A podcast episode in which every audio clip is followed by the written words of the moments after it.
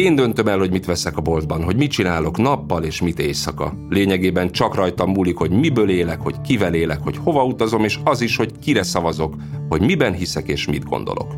Tényleg mindenről mi döntünk, vagy egyre kisebb a mozgásterünk? Batiz András vagyok, az Éjjen a Magyar Szabadság podcast műsorvezetője.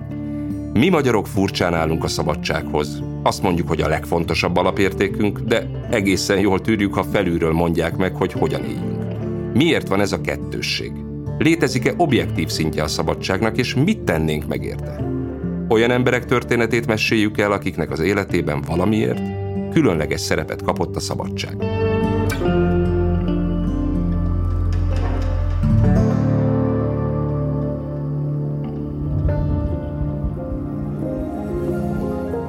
Tudja, mit akar, hogy hogyan akarja, és azt meg is teszi.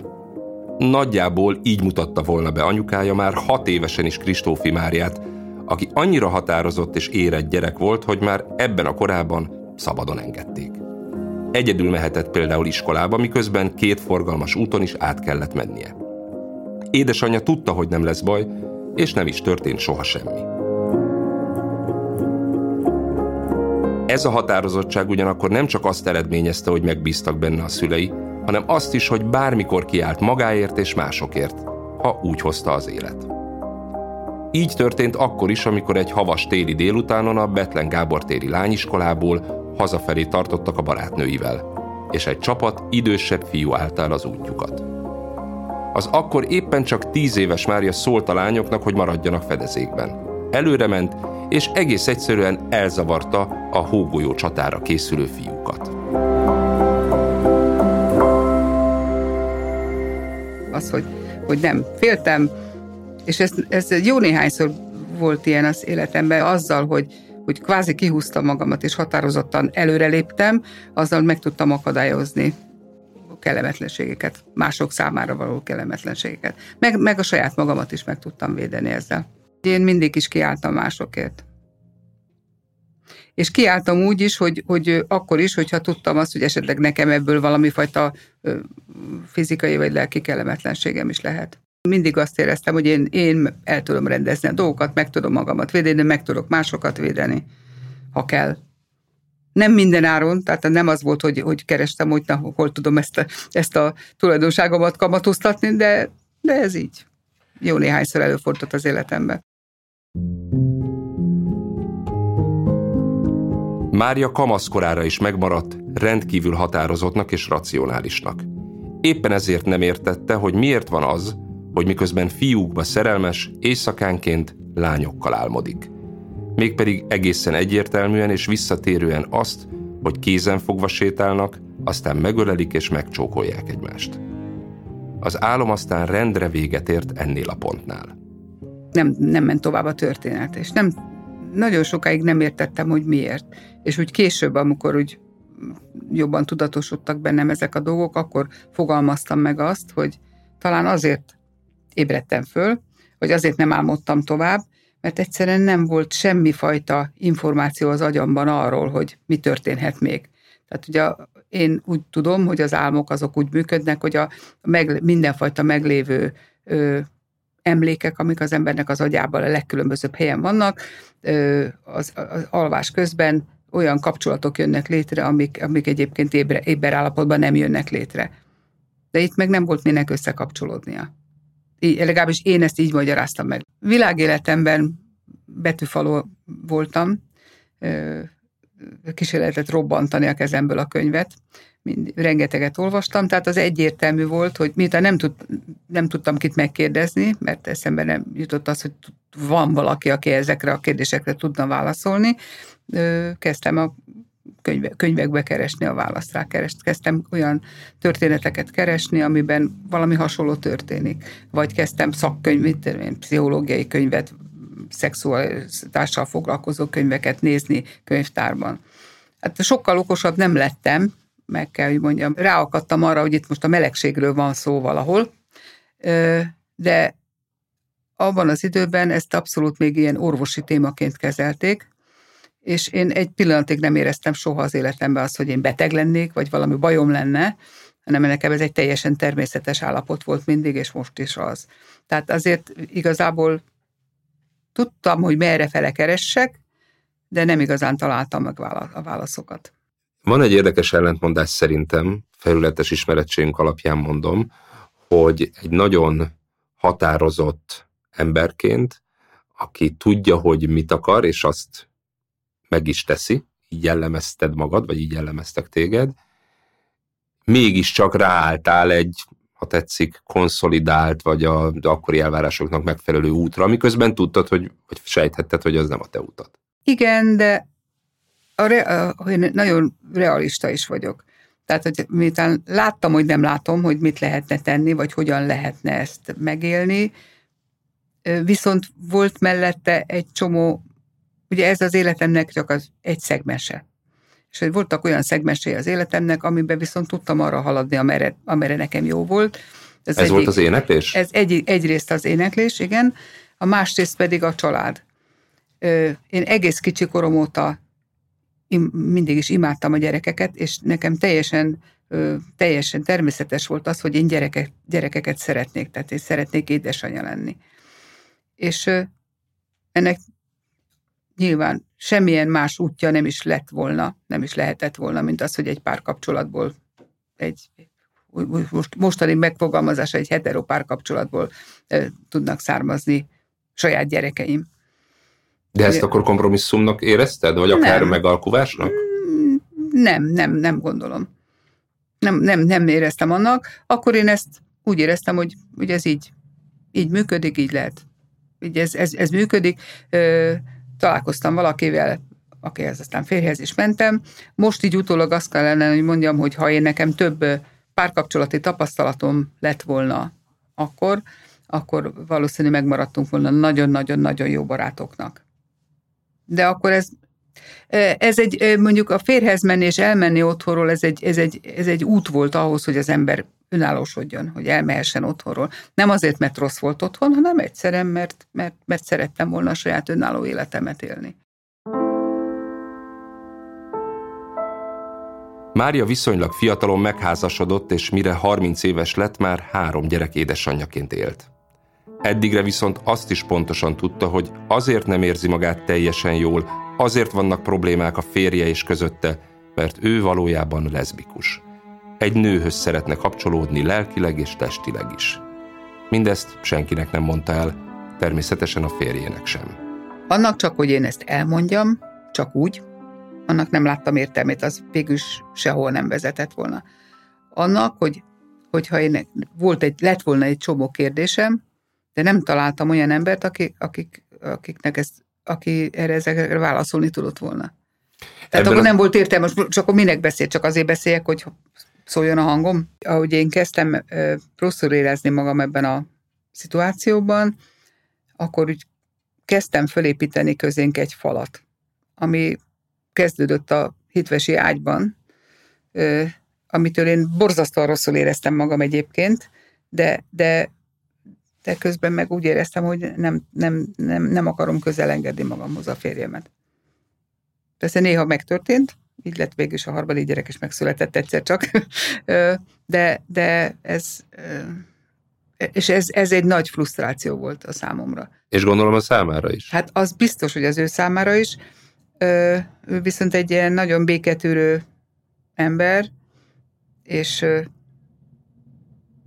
hát nem olyan nagyon, hogy is mondjam, nem, nem lett ebből extra balhé, hogy így mondjam, vagy, vagy ilyesmi, hogy, hogy hanem, hanem hát kénytelen volt tudomásul, szóval tudomásul vette. Sose kérdezett? Nem. Ez nem érdekes. tudom, hogy miért nem. Aha. Hogy azért nem, mert, mert nem azért, mert nem mert, mert hát, azt nem hiszem. Választól. Hanem a, igen, azt gondolom, igen. Egyáltalán nem beszéltünk a melegségről. Egyáltalán nem beszéltünk a melegségről. Sehol és senki. Gyakorlatilag a közbeszédben is maximum néhány buzivic volt eleresztve, meg az, hogy a, mit tudom én, az MK-nél a WC-ben a férfiak. Na ennyi, ennyit le, ennyi volt a közbeszéd, és nem, nem, egyáltalán nem volt a közbeszédben ö, szó a melegekről. És ugye, mit tudom, azt hiszem talán 62-ben, vagy mikor ö, a büntethetőségét is megszüntették törvényileg, tehát gyakorlatilag már azon kívül, hogy viszont, viszont azt, azt ugye így úgy utólag mindenfajta információból tudom, hogy viszont azért utána is még rendesen zsaroltak embereket ezzel.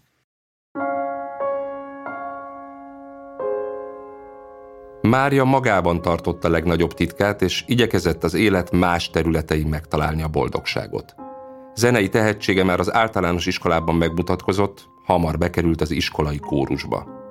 Később folytatta az éneklést a középiskola alatt is. Egyértelmű volt, hogy érettségi után a zeneművészeti főiskolára megy, ahogy az is, hogy ezt követően hivatásos énekes lesz. A Magyar Rádió énekkarába került. 37 évig ez jelentette számára a munkát, de egyben a kikapcsolódást is.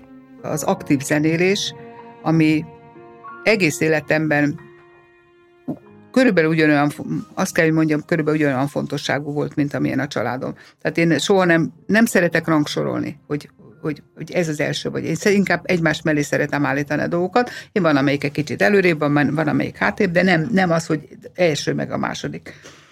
És azt kell, hogy mondjam, hogy az, hogy én egész életemben aktívan zenéltem, és ez az aktív zenéléshez a testem volt a hangszerem. A testem és a pszichém. Ez, ez, ez egy nagyon fontos ö, szempont ahhoz, hogy, hogy én hogyan éltem, és hogy mit hogyan tudtam megélni. Tehát azokat a, a fokozódó lelki feszültségeket, amiket én, én magamban éreztem, amiatt, hogy kezd, diszkomfortosan éreztem magam a párkapcsolatomban, azokat nagyon nagy mértékben tudta kompenzálni az a sok minden, amit én a zenétől, az aktív zenéléstől kaptam. Az aktív zenélésben ki tudtam élni egy csomó olyan pozitív adottságomat, ami, ami szerintem fontos volt, ilyen a, a kreativitást, a, az egymáshoz való alkalmazkodást, az, egy, az együtt csinálunk valamit, egymást kiegészítjük, és közben, közben saját magunknak is okozunk fantasztikus örömet, meg másoknak is. És, és, és pluszba, amikor olyan zenészek dolgoztak velünk, akik nekünk adtak ilyeneket még, tehát egy, az én életemben nagyon sok katartikus pillanat volt, amit a zene adott. Azt gondolom, hogy egy átlag civil ember életében örülnek, egy-kettő van. De én nekem ez rendszeresen megadatott. És ezek a pillanatok ki is tartottak. És, és akkor ezekből a pillanatokból lehetett, lehetett élni, akkor, amikor éppen nem, amikor éppen, éppen baj volt, mondjuk. Mit jelent az, hogy amikor éppen baj volt? Hát amikor azt éreztem, hogy, hogy hú, ezt most már, hogy, hogy éreztem már nehezen tudom menedzselni saját magamat tulajdonképpen, hogy, hogy, ezt, hogy ezt így éljek tovább, de végül is nem tudok, nem tudok másképp élni, mert nem látom, hogy lehet másképpen, és nem, egyrészt nem látom, hogy lehet másképpen, másrészt meg még ha lehetne is, akkor se tudom megvalósítani, mert nincsenek meg hozzá a, az anyagi feltételek értem alatt, nem tudok elköltözni például. Vagy az, hogy, hogy eszem ágába sincs a gyerekeket elhagyni. Na most akkor a három gyerekkel hova tud elmenni egy, egy, egy, egy, egy, egy egyedülálló anya mondjuk?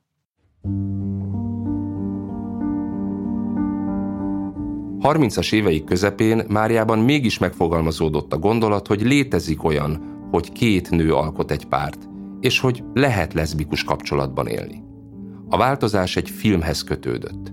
1982-ben mutatták be a magyar mozik Makkároly Egymásra nézve című filmjét, amiben a történelmi és politikai szál mellett először láthatott a hazai közönség egy leszbikus kapcsolatot. Ráadásul pozitív színben. Külön érdekesség, hogy a két főszerepet egyetlen magyar színésznő sem vállalta el, lengyel vendégszereplők alakították a két egymásba szerető nőt. Láttam, hogy igenis, hogy létezik leszbikus kapcsolat, két, két nő szeretheti egymást, és ezt meg is lehet élni. És ugye akkor én voltam 32-33 éves. Addig ilyet egyszerűen nem láttam olvastam előtte, és már olvastam ezt a, ezt a, ezt a kisregényt, nem tudom, hogy arra nem emlékszem, hogy ezt mennyire fogtam föl, hogy pontosan mi is van benne, de hogy a film az volt az, amelyik úgy mint egy reflektorral megvilágította. A ráismerésen, vagy a ráeszmélésen kívül elindított benned valamit a film élménye? Inkább azt, hogy egy olyan megnyugvást adott. Hogy akkor, akkor na lám. Tehát azt, azt soha nem gondoltam, hogy egyedül lennék ezzel, de miután soha nem láttam magam körült hasonló nőket, ezért, ezért ez, egy, ez egy nagy, nagy ilyen rá, rácsodálkozás volt, vagy, vagy ráismerés, hogy hoppá, hát itt van.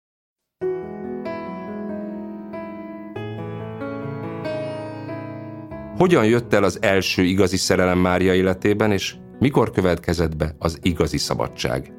Erről is szó lesz a rövid szünet után.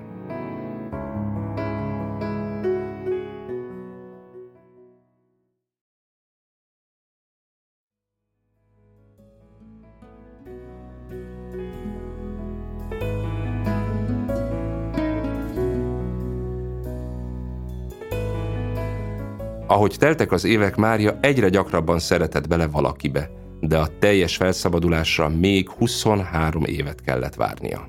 Ahogy egyre jobban tudatosodott bennem, és ez a film tényleg rengeteget jelentett nekem akkor, azért el kell, hogy mondjam, hogy időnként ilyen, voltak ilyen, ilyen érzelmi föllángolásaim nők iránt, ezek többnyire ilyen mm, plátói voltak, hogy mit tudom én, a gyerekem óvónőjét mindig lestem, hogy úristen, jön, a, jön az óvodásbusz, és rajta ül a, jön ez a bizonyos, bizonyos óvónő, aki nekem nagyon tetszik, és mit tudom én, vagy tehát ilyen, ilyen típusú, ilyen, ilyen kiskamaszos fellándulások. Miközben felnőtt nő vagy. Miközben felnőtt nő vagyok, de hát ezek ilyen, ilyen, ilyen első szerelem típusú érzel, érzelmek voltak.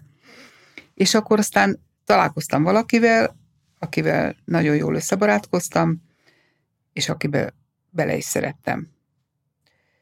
És mi nagyon sokat voltunk együtt, közel laktunk egymáshoz, akkor, amikor a gyereke, ő, ő is letette a gyerekeket, én is letettem a gyerekeket, akkor többnyire én mentem át hozzá, akkor ott filmet néztünk, be, rengeteget beszélgettünk, megittünk egy üveg vörösbort, mit tudom én. Tehát ő, jó, jól el voltunk, és aztán hazamentem. És én, én egy, egy idő után tényleg rendesen beleszerettem, és akkor egy jó, körülbelül talán legalább két év, ha nem több telt el, mire vettem magamnak a bátorságot, hogy ezt elmondjam neki. Gondoltam, hogy mi történhet. Most már muszáj, muszáj, muszáj nekem erről már valakivel beszélnem. Tehát ő volt az első, akinek egy, erről egyáltalán beszéltem.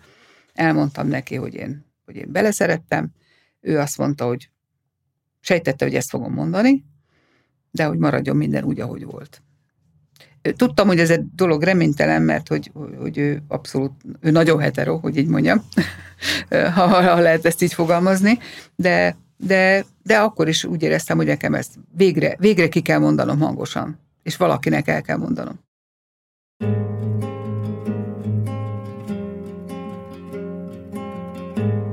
Aztán újabb hosszú évek teltek el beteljesült szerelem nélkül.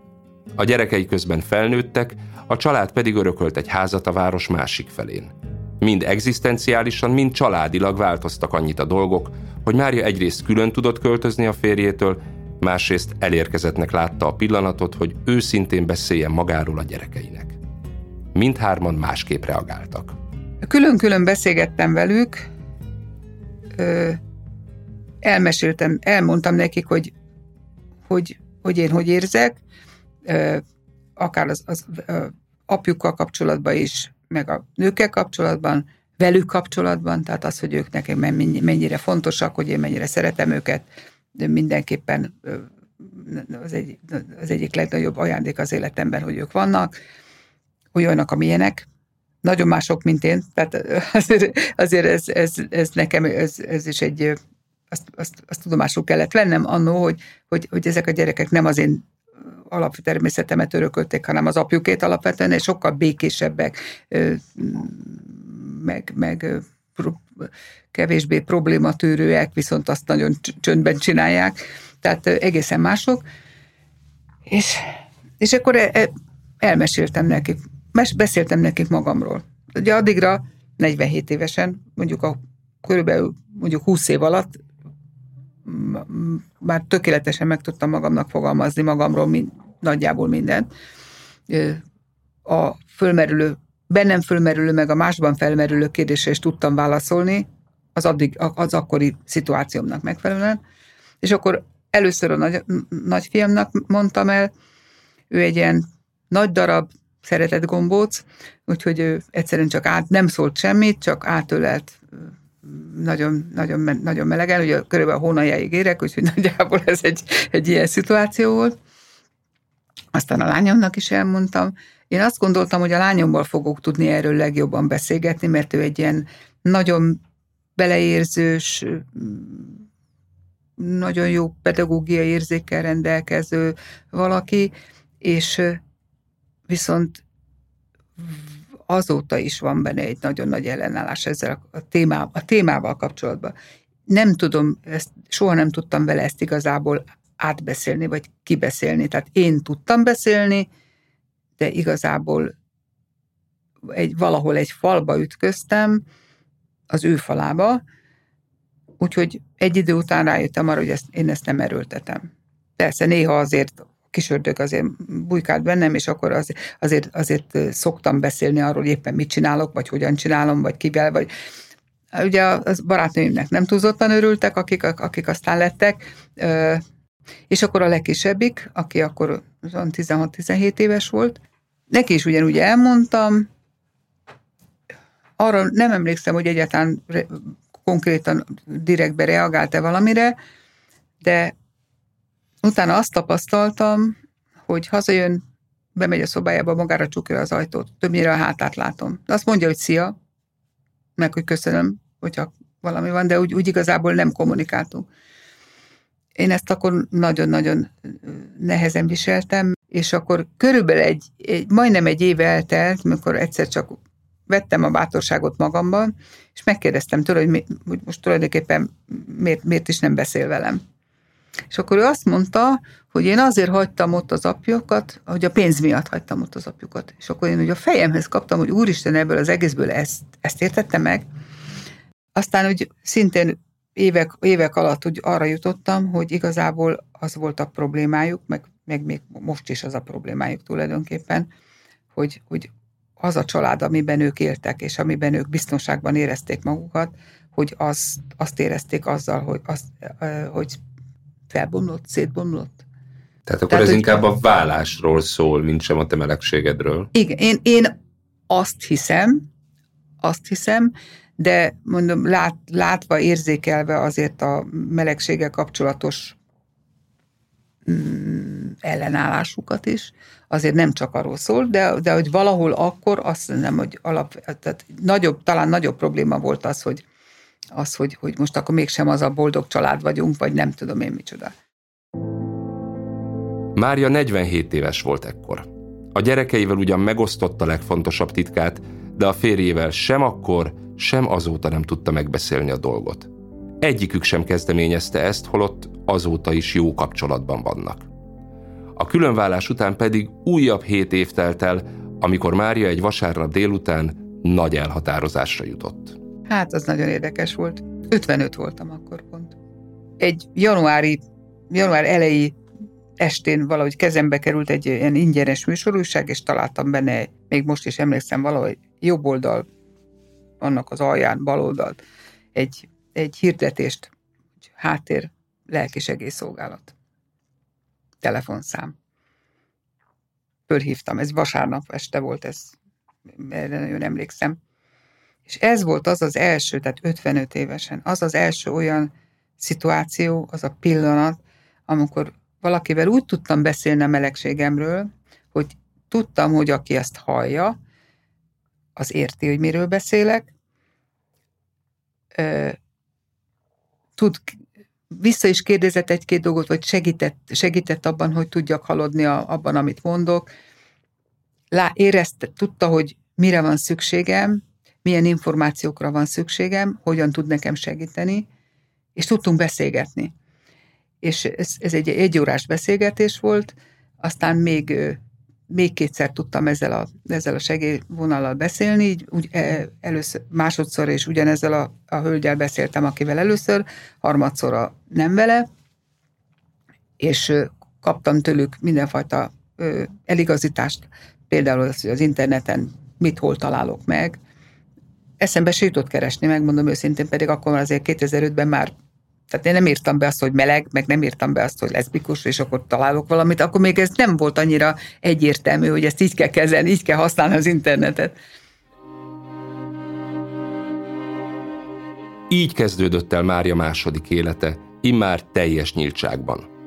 A telefonos lelkisegész szolgálat segítségével rátalált a Labris nevű civil szervezetre, ahol aztán közösséget és társakat talált, sőt, rövidesen maga is aktivista lett. Újból előtérbe került az az énje, amivel még gyerekként a hógolyóval támadó fiúkat is elkergette. Ma bátran kiáll másokért, segít, hogy ne járjanak úgy, mint ő. Közben azonban ebbe is beleszólt a politika. 30 év fejlődését most nem néhány szélsőséges csoport az utcáról, hanem a hatalom a törvényalkotás eszköztárával akarja visszafordítani. Amikor tőlünk akarja megvédeni a, a főső vezetés a gyerekeket, a fiatalokat, amikor összekeverik a melegséget a pedofiliával, az, azt, azt nagyon nehéz lelkileg földolgozni. És akkor gyerekvédelem címén olyan rendelkezéseket hoznak, amivel ártanak a gyerekeknek. És mindegyiknek ártanak vele, de a meleg gyerekeknek nagyon sokat ártanak. És ö, azért is lenne fontos az, hogy minél több meleg ember fölvállalja nyíltan magát, hogy lássák a többiek, hogy ez igenis, hogy ez van, itt, itt, nagyon, itt a szomszéd, a hentes, a postás, az akárki lehet meleg, attól az még ugyanolyan ember, attól az még végzi a dolgát. Mit javasolsz azoknak, vagy mit üzensz azoknak az embereknek, fiataloknak, vagy éppen idősebbeknek, akik ezzel a kérdéssel birkoznak, mint amivel te birkoztál 30-40 éven keresztül? A fiatalokban bízom, mert ők fölvállalják, tehát akár a tizen, tizenévesek is, meg a huszonévesek is, ez a iskol, kvázi középiskolás egyetemista generáció fölmeri vállalni. És azzal, hogy fölvállalják, ö, egyre láthatóbbak lesznek. És akkor, hogy sajnos azt kell, hogy mondjam, hogy az idő, kvázi idősebb generáció, aki olyan helyen él, ahol ezt nem teheti meg, nem biztatom arra, hogy vállalja föl magát, mert abból nekik mindenfajta kellemetlenségei lesznek. Viszont amit bátorításként mondhatok, hogy tudjanak róla, hogy nincsenek egyedül. És keressék meg azt a közeget, ahol azért ezt, e, e, ez, ezt elfogadják. Aktivistaként dolgozol most már egy ideje. Ez a fiatalok felvilágosítását is jelenti? Nem is annyira a felvilágosítás a lényeg tulajdonképpen, hiszen az információkhoz hozzá tudnak jutni egyéb módon is. Hanem? Hanem a személyes példa. Tehát azt, van ez a úgynevezett melegség és megismerés iskolai program, aminek én is aktivistája vagyok, képzett előadója vagyok. Ez úgy zajlik, hogy, egy, hogy meghívnak minket egy iskolába, egy, egy osztályba, akár egészségnapra, valamilyen mm, iskolanapra, vagy, vagy a pedagógus észleli azt, hogy, hogy mit tudom én, mondjuk, mondjuk mm, bullyingolnak egy, egy gyereket a vélt melegsége miatt, hogy akkor beszéljünk róla.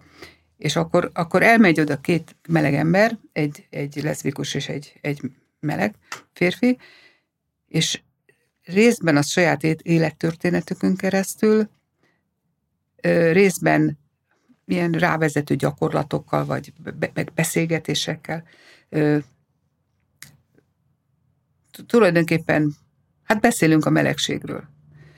Azért, hogy, hogy ez nem egy ördögtől való dolog, hogy, ez, hogy ezt meg lehet élni, hogy ezzel nincsen semmi baj. És akkor a mai fiatalok, akik sokkal hamarabb ö, ö, tudatára ébrednek a nem, nemiségüknek is, tehát ugye ez sokkal, ez sokkal előrébb van, mint, mint akár 20, 20 évvel ezelőtt is.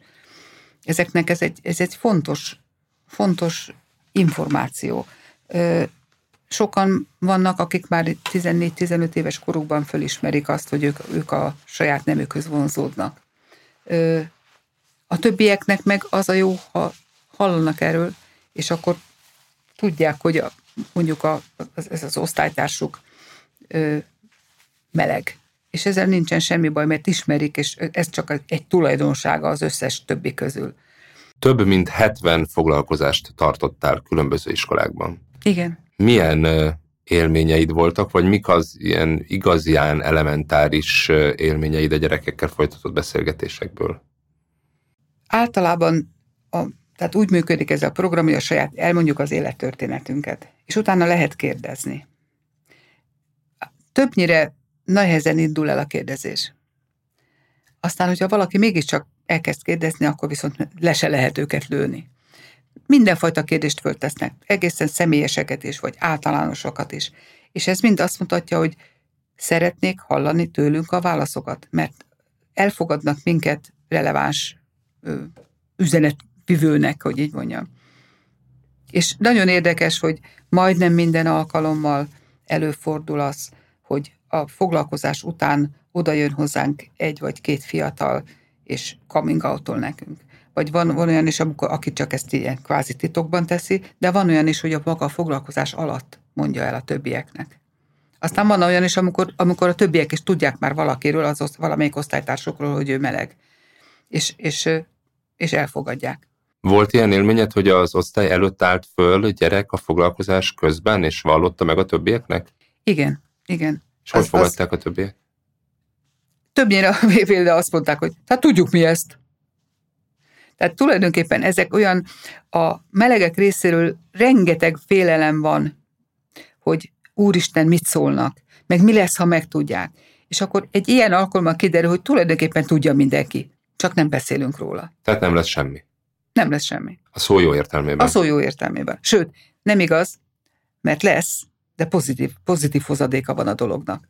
Mert attól kezdve ez nem titok. És titokkal élni az egy nagy teher.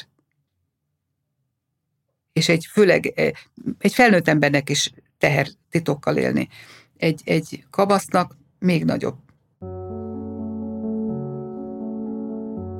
Ehhez képest a 2021 nyarán elfogadott, eredetileg pedofil bűnelkövetőket szankcionáló törvény értelmében ezek a gyerekek szempontjából meg vagy felszabadító iskolai beszélgetések is homoszexuális propagandának számítanak. Egyelőre az sem biztos, hogy bármilyen formában is folytathatók. Mária viszont nem adja fel, ha kell módosítanak a programon, de továbbra is segíteni akar. Ahogy azt sem bánta meg soha, hogy 47 évesen vállalta melegségét, és csak nem 30 év titkolózás után nyíltan és őszintén élhet. Megtaláltad a boldogságodat? Tulajdonképpen egy darabig ugye keresgéltem, végül is, amikor 55 évesen elkezdtem nézni ezeket a társkereső oldalakat, és akkor találkoztam valakivel, akivel megéltem az első szerelemnek a nagy élményét. Ezzel, ezzel azt is kell érteni, hogy én 55 évesen akkor olyan kis bolond voltam, mint egy 15 éves. Tehát teljesen, tehát teljesen az, az, a, az, a, az, az, a, az a nem, nem az, hogy ész nélküli, hanem nem is tudom, mit mondjak, szinte kontrollálatlan érzelem, kitörések, meg minden, tehát egyszerűen megértem ezt. Ez, ez egészen, ez fantasztikus volt. Ez a kapcsolatom egy olyan közel egy évig tartott, aztán, aztán volt még egy pár kapcsolatom, és utána hát az utolsó, az, hát annak most már vége van, olyan három-négy éve, vagy egy hét éves kapcsolat volt, akivel együtt is éltem. Nagyon szerettem, szerintem még most is szeretem.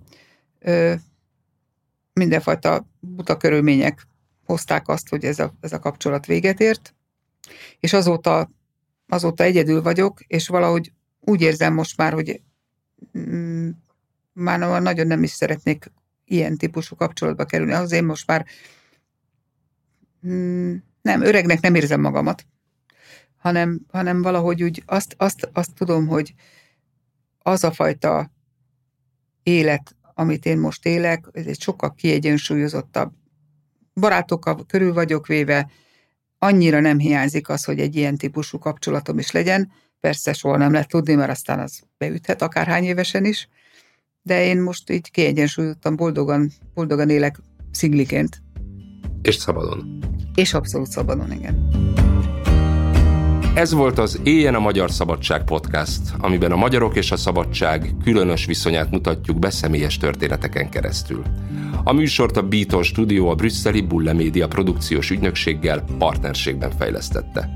A podcast a Sphere Network tagja, ami azért jött létre, hogy független műsorkészítők személyes történeteket bemutató podcastjain keresztül jobban megismerjük egymást és a kontinens közös értékeit. A műsor angol nyelven is elérhető.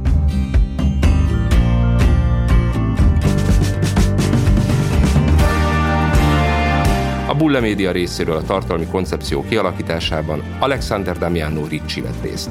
Az Éjjen a Magyar Szabadság szerkesztője Fazekas Zsuzsanna és Lukács Luca, a hangmester Gyöngyösi Ádám, a kreatív producer Román Balázs, a producer Ampuk Rihárd.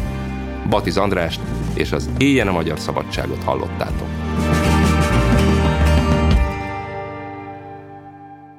Beaton Studio Ha más podcastekre is kíváncsi vagy, hallgassd meg a Béton műsor ajánlóját.